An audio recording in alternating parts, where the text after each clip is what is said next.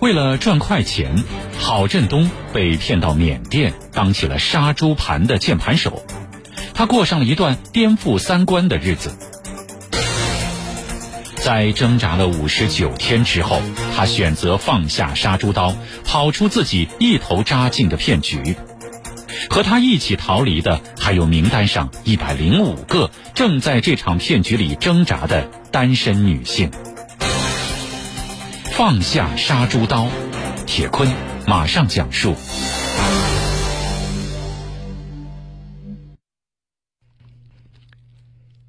在挣扎了五十九天以后。郝振东，他终于要跑出自己一头扎进的这个骗局里。他首先需要逃出的是位于缅甸果敢老街一个产业园里的办公楼。这栋办公楼有七层，里面有两千多名骗子操着不同的口音，正在实施网络电信诈骗。三十七岁的河南洛阳人郝振东就是其中之一。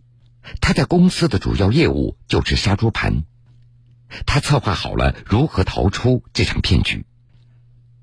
二月二十八号凌晨三点，是他计划开始实施的时间。没有人注意到郝振东是什么时候溜出办公室的。同事们只知道这个一米八的汉子，他的代号叫做“豹子”，平时也不怎么说话，一直开不出单。其实郝振东在等待一个时机。就在三天前。南昌市公安局电诈倒掉大队大队长陶江江和郝振东定下了出逃日。二月二十八号凌晨三点，下楼梯的时候，郝振东他尽量的不去想被抓回去的可能，他只想着自己现在一分钱也不想骗了。到缅甸的机会是老家的一个小叔介绍给郝振东的。本来说是当客服，可是工作第一天，郝振东他就发现，这所谓的客服其实就是杀猪盘的键盘手。在两百个平方米左右的办公室里，郝振东被安排进小小的一格，和五六十个同事在社交平台物色有钱的单身女性，然后通过聊天培养感情以后，诱导对方在诈骗平台里进行投资。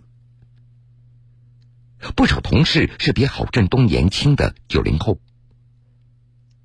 郝振东工位的面前就是三本写着土味情话的话术本，一台电脑一体机，三部新款手机。手机常用的八个社交软件里，他的网名叫做关伟。帅气的头像和完美的资料，全都来自一个短视频平台的网红男子。其实。到缅甸之前，侯振东他就知道这一份工作可能有法律的风险。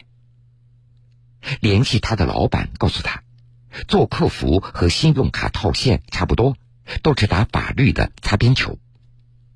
虽然也知道这一份工作有危险，但是在视频聊天里，那一沓沓红艳艳的人民币铺满了老板身边的桌子，郝振东动了心。他也知道。这擦边球意味着来钱快。中学毕业之后，郝振东修过桥、修过车，也开过烧烤摊和超市。不过，他慢慢的也就厌倦了给人打工的这样的生活。二零零四年，郝振东回洛阳学了一年的计算机技术。学成以后，他自己开了网游代练工作室，家里搞了四百多台电脑。用外挂给客户刷游戏金币。这生意好的时候，有十几个员工在给他打工。网游代练这一个月最多可以挣到二十多万元，但是网游公司有时会大面积的封号。到二零一四年，郝振东欠下将近两百万元的外债，随后妻子带着女儿离开了他。打那以后，郝振东他就迷上了赚快钱的感觉。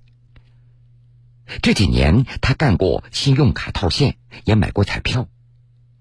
当小叔把缅甸老板介绍给他，并且承诺一个月至少可以赚到六七万元的时候，郝振东没有拒绝。郝振东他们是偷渡去的缅甸，和他一起偷渡的有十二个人，一路上大家都没有说话。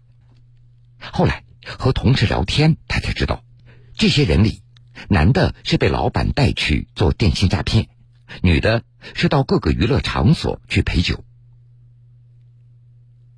来缅甸四天以后，郝振东也熟悉了一系列的诈骗流程，他提出不想干了。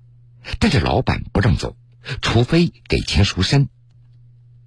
其实，在郝振东之前，三个河南老乡逃跑的时候误入缅甸的军事基地，最终被流弹给炸伤了。所以郝振东他决定先等一等。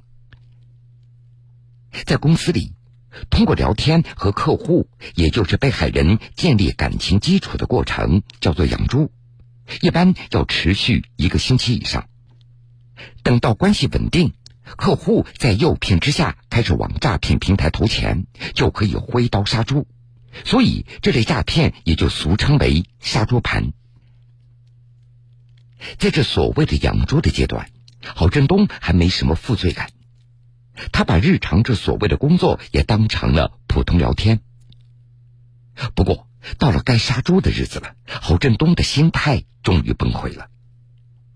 他看到自己的第一个女客户往平台里充了一百元人民币。当天晚上，他跑到无人的天台，用私人微信号给这个客户打电话，坦白自己是一个骗子，自己掏钱把这一百元又转了回去。在此之后，郝振东几乎每次和客户聊到诱导投资的阶段，他都会趁组长巡逻的间隙打电话向对方坦白身份，并且道歉。要求对方删掉自己，而在不得已的情况下，他先要和对方营造出爱情的假象，再告诉他们这场爱情的真相。在其中一通电话里，郝振东告诉电话那头的女孩子：“骗你们的感情不重要，因为这是我作为一个骗子该做的。我不做，我会在这里死掉。”但我不会骗你的钱，你不要再在网上聊天了。得知自己差点被骗了，有人感谢郝振东的良心发现，不过也有女孩哭着说：“网恋比现实更为残酷，就算是骗局，我也愿意和你相守。”在狠心拉黑对方以后，郝振东他自己的心里也非常难受，在寝室里。他总是听到那些喝着酒的同事在吹牛，说自己今天又杀了一头肥猪，有人最高一单骗过三百万元，有的女性客户被逼到自杀，同事还把这作为炫耀的资本。这每次听到这些，郝振东的心里都不是滋味儿。什么能做，什么不能做，他有着自己的底线。在郝振东的认知里，女性。就是弱势群体需要被呵护和关爱的。在郝振东呵护和关爱的对象里，有他十几岁的女儿的影子。女儿被判给了前妻，郝振东他已经四年多没有见到孩子了，但是他不想女儿被别人指着后背说，他的父亲是个骗子。他也不想女儿长大以后会被这些骗子给骗了。在郝振东所接触的客户中，有人是第三次碰上杀猪盘了。第一次被骗了几十万，不甘心，一定要在网上找一份所谓的真爱，结果这几十万元又没了。第三次碰见了郝振东，用郝振东的话说，像这种女孩子劝是劝不动了，就算我不骗她，也会有第四个人在骗她。也有人是聪明反被聪明误。郝振东在微信上加过一位四川姑娘，叫李晴。在网上，他到处找那些帅气多金的男性谈恋爱。郝振东办公室里三四个男同事都盯着他了，准备等待时机实施诈骗。郝振东他曾经告诫李晴：“你天天在网上找高富帅，难道你就不怕被别人骗吗？”但是李晴却信心满满的回答：“能骗到我的人还没有出生呢。因为同事还在和李晴联络，郝振东也不能直接告知李晴自己就是一个骗子，所以也只能删掉他的微信。后来，郝振东从警方那里得知，李晴被同事骗了一点三万元。当然，郝振东的好意也得到过一些回报，一些被他劝走的女性也帮助郝振东报过警。但是因为他们也没有什么财务损失，郝振东也不在境内，超出警察所管辖的范围，最终也都不了了之。郝振东逐渐的失去希望了。之前老乡逃跑误入军事基地被流弹炸伤的惨剧，还有那些逃跑被抓回来贩卖器官的传言，让他也不敢轻举妄动。听老板对新来的人说。春节期间，所有口岸都会关闭，不要想跑回国了。所以，郝振东决定等到春节假期以后，借一两万元找个带路的蛇头，把自己送到边境线上。这既然暂时出不去，郝振东也只能按照公司的规定，每天添加两个网络好友，把他们发展为潜在的客户，再找机会劝阻对方。转机。出现在郝振东的第六个客户，那是来自江西福州的女孩子杨雨。一月二十八号，四十四岁的杨雨在社交软件认识了网名叫做关伟的郝振东。杨雨他习惯了不到半个小时就和关伟聊上几句，用他的话说：“这是我的精神寄托，我把他当做我的知己了。”不过。让杨宇奇怪的是，这聊了一个多星期，这个关伟总是故意的消失。这即使上线聊天以后，还会用一些难听的话来激怒他。二月十七号，当郝振东说自己是被骗过去做杀猪盘的时候，杨宇他才恍然大悟郝振东之前的异常的举动。让郝振东感觉到幸运的是。杨宇在得知到他的处境以后，并没有把他给删掉，而是一直关心他的状态，并且承诺一定要帮着他出来。二月十八号，在给江西抚州市公安局报案以后，没有得到回复，但是杨宇没有放弃，在查询到反电信网络诈骗专线九六幺幺零之后，杨宇他联系上了南昌市公安局电诈倒掉大队大队长陶江江。为了确认对方的身份，二月十九号，杨宇还专门请假开车去南昌和陶江江见了一面。两个人合力握住了把郝振东拉出骗局的那根绳子。为了赚快钱，郝振东被骗到缅甸，当起了杀猪盘的键盘手。他过上了一段颠覆三观的日子。在挣扎了五十九天之后，他选择放下杀猪刀，跑出自己一头扎进的骗局。和他一起逃离的还有名单上一百零五个正在这场骗局里挣扎的单身女性。放下杀猪刀，铁坤继续讲述。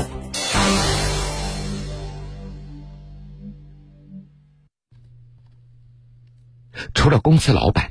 没有人知道郝振东的真实姓名。他给自己起的代号叫做“豹子”。人如其名，郝振东他打字的速度非常快，他能同时和十几个人在聊天。但是让老板和同事奇怪的是，这么快的速度，郝振东为什么都开不出一单呢？每天午饭睡觉之前，郝振东都要经受公司的集体洗脑，在会上。老板会对那些业绩好的员工大加赞扬，并且亲手分发塞得满满现金的大红包。对一直没有业绩的郝振东，则少不了威胁和恐吓。其实，在这里，你只要干够两个月，没有人会赚不到钱的。一些同事会选择用骗来的钱赎身回国，之后会对这一段经历闭口不提。但是郝振东他不想迈出这一步。用他的话说：“女儿还没养大，老人还在家里等着，那些骗来的钱，你好意思给他们花吗？春节放了三天假，郝振东也没赚到什么钱。除夕的晚上，一些同事去了赌场或者酒吧潇洒去了。郝振东在公司楼下吃了一碗泡面，他回家的心是越来越迫切了。杨宇还记得，郝振东在坦白自己的身份以后，这每天聊天的语气当中都充满着焦躁，因为始终开不了单，这业绩的压力越来越大。在联系上南昌市公安局电诈倒掉大队大队长陶江江之前，郝振东发给杨宇十八个潜在受害者的个人信息。公司业务交流群里显示，这些被害人近段时间将要被收割。之前，郝振东他也不敢随意的泄露情报。在了解到杨宇是公职人员之后，他就把这个名单发给了杨宇。陶江江没有辜负他们的期待，在云南警方的协助下，他们联系上了一名可以带着郝振东去边境的线人，确定好了逃跑路线和时间安排。二月二十号，郝振东得知警方将要解救他，他本来还想多待几天，多搜集一些证据，把诈骗团伙一窝端了。他试图让朋友给他转寄微型摄像头，以便多拍摄一些照片。不过邮寄摄像头耗时太长，风险也高。陶江江对他说：“你安全回来，这才是最重要的。”这劝了好几次，郝振东这才放弃。在三人的商议之下，郝振东用支付宝转给杨宇一千块。让他投进诈骗平台，假装上钩，以拖延时间，防止老板起疑心。开单之后需要查看后台信息，这个步骤需要经过服务器。郝振东在组长打开服务器的时候，他在一旁记住了密码。临走前的一个星期，他每天以加班为由，在办公室一直做到凌晨三四点，这是为出逃这天夜不归宿做一个铺垫。也是为了趁人少的时候潜入服务器来收集潜在受害人的名单。当时他想着，就算自己回不去，能救回来几个就救几个。就这样，郝振东从公司的服务器偷出了一百零五人的受害人的名单。二月二十八号中午，陶江江收到了那份名单，并且。通过公安部的全国反诈中心群发给相关城市的警方，再由当地派出所民警上门核实。一名山东的民警敲开房门的时候，受害人正在心急火燎的筹集八点八万元，准备给郝振东的同事转过去。最终，这份名单上终止了二十一个人上当受骗，止损一百八十多万元。就在陶江江收到这个名单的九小时之前，郝振东也启动了他等待已久的逃亡。缅甸北部的冬天昼夜温差非常大，郝振东穿了一件薄薄的卫衣，一条牛仔裤，他没有带外套，也防止被人怀疑。所有的家当和他来的时候一模一样，只少了留在老板手里的身份证。按照规定。人员出入公司所在的这个产业园，门口值班人员必须第一时间通报老板，所以郝振东他无法从正门混出去。他突然想到了办公楼一楼的一家洗浴中心，洗浴中心的门朝着大街，他准备到时候买通前台的工作人员，以出去吃早餐为借口逃出去。由于郝振东在杨宇的配合下开过一个单。所以，老板对他还算是放心的。凌晨三点半，郝振东悄悄溜进了这家洗浴中心。缅甸当地有宵禁，他关上房门，毫无睡意，在床上等待早上六点半宵禁结束。而同时，陶江江也一晚上没有合眼儿，因为他亲口承诺一定要带着郝振东回来，所以不能出一丝差错。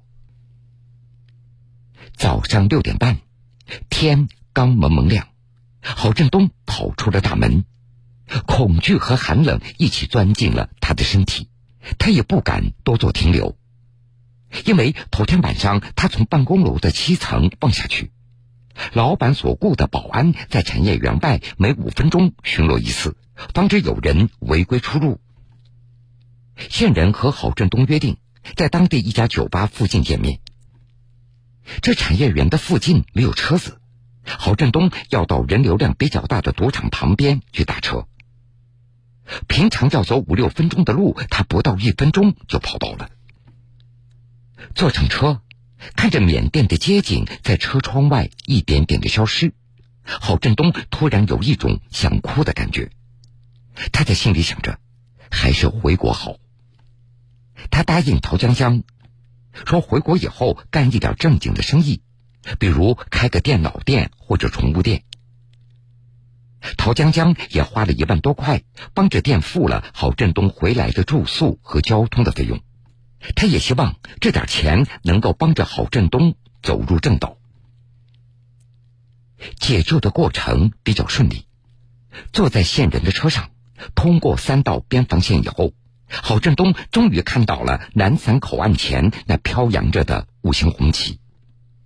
连接南伞口岸和缅甸的是一座五十米的桥。郝振东下车和线人挥了挥手。恍惚之间，他的脚步突然变得非常轻松。他走过了这座桥，在边防的检测站做完核酸检测，检测结果为阴性。之后，郝振东住进了隔离酒店。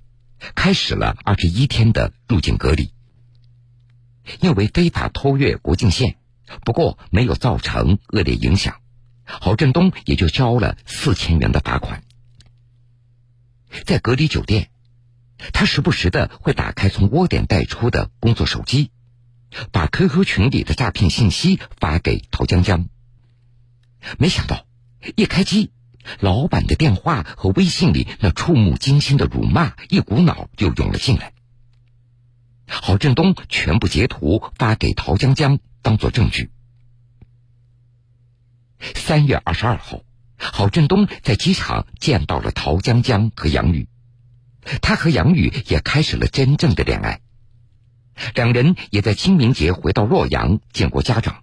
说好，等结婚证办下来以后，一定要请陶江江喝喜酒。陶江江他也是千叮咛万嘱咐，让郝振东一定要珍惜这个机会。回来两个月了，郝振东的双下巴没有了，并且还瘦了十斤。目前他在一家电子工厂当司机，这种跑来跑去的忙碌让他感觉到非常的亲切。